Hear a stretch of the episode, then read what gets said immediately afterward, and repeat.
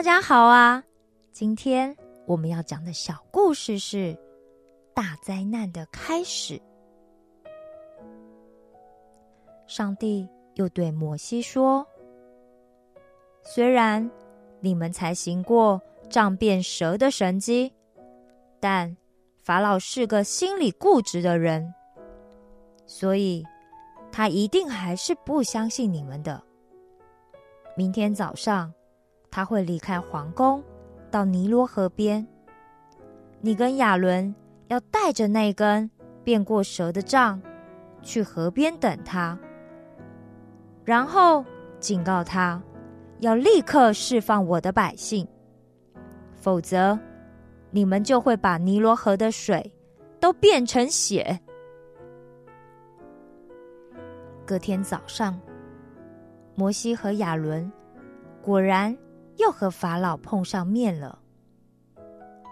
法老一看到他们两个，就一副厌烦、没好气的说：“哎，怎么又是你们两个啊？你们说的什么上帝，我根本就不在乎，也别想要我放那群以色列人们去。上帝要做什么，跟我一点关系都没有。”于是。亚伦就在法老和他那群大臣面前，高高的把手上的杖举起，一瞬间，整条尼罗河的水都变成了鲜红的血水了。莫西接着说：“这你们赖以为生的尼罗河都变成血水了，接下来。”这河里的鱼虾都会死去，河水会变得腥臭，全埃及的人都会厌恶喝这你们向来崇拜的尼罗河的水。就是你们境内所有的江、河、池、塘，也都要变成血。在埃及遍地里，无论是木器还是石器里，也都必有血。但是法老根本就不听摩西说了什么，亚伦又做了什么，他就命令手下的那些法师术士们，又照样的模仿摩西、亚伦行了邪术。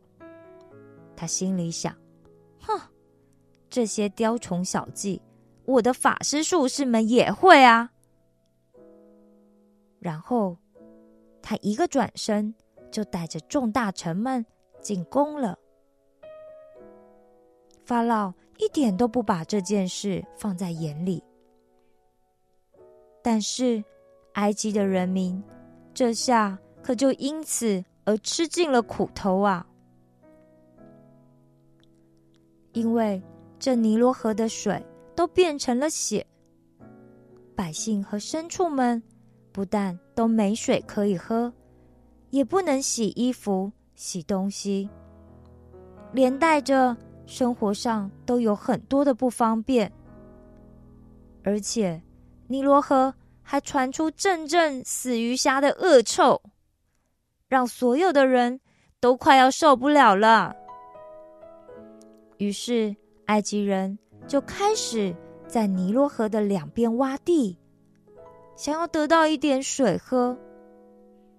但法老依旧内心刚硬，一点都不关心。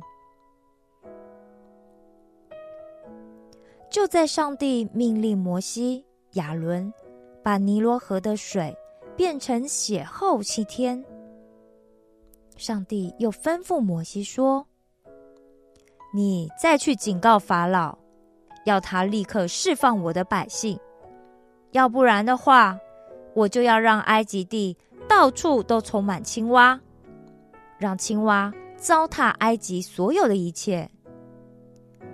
青蛙不但要跳进法老的宫殿，还要布满他的卧室和床榻，连他的臣仆和百姓的家都将无一幸免。青蛙不但要上所有埃及人的身上，还要跳进他们的炉灶。和锅碗瓢盆里，法老当然又再一次的拒绝了摩西和亚伦。于是，青蛙就从埃及各处的河里、水里跳了上来，瞬间就充满了埃及的每一个角落。宫廷里的御厨们，每一个人都在忙着驱赶那些占据了厨房的青蛙，但法老却依旧只在意他自己有没有热腾腾的饭可以吃而已。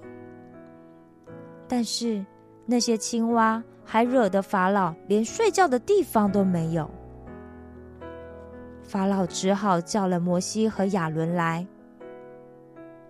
哎，你们那个什么上帝的，他既然可以让你们叫青蛙来，应该也可以把他们赶走吧？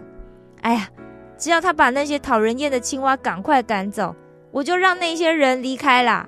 这些青蛙每个都黏糊糊的，烦死人了。摩西问说：“那要什么时候赶青蛙走呢？”法老想了想后说：“嗯，那明天吧。”于是隔天，摩西和亚伦果然就依照承诺，为法老和他的臣仆和百姓向上帝祷告。上帝果然马上就回应了。于是。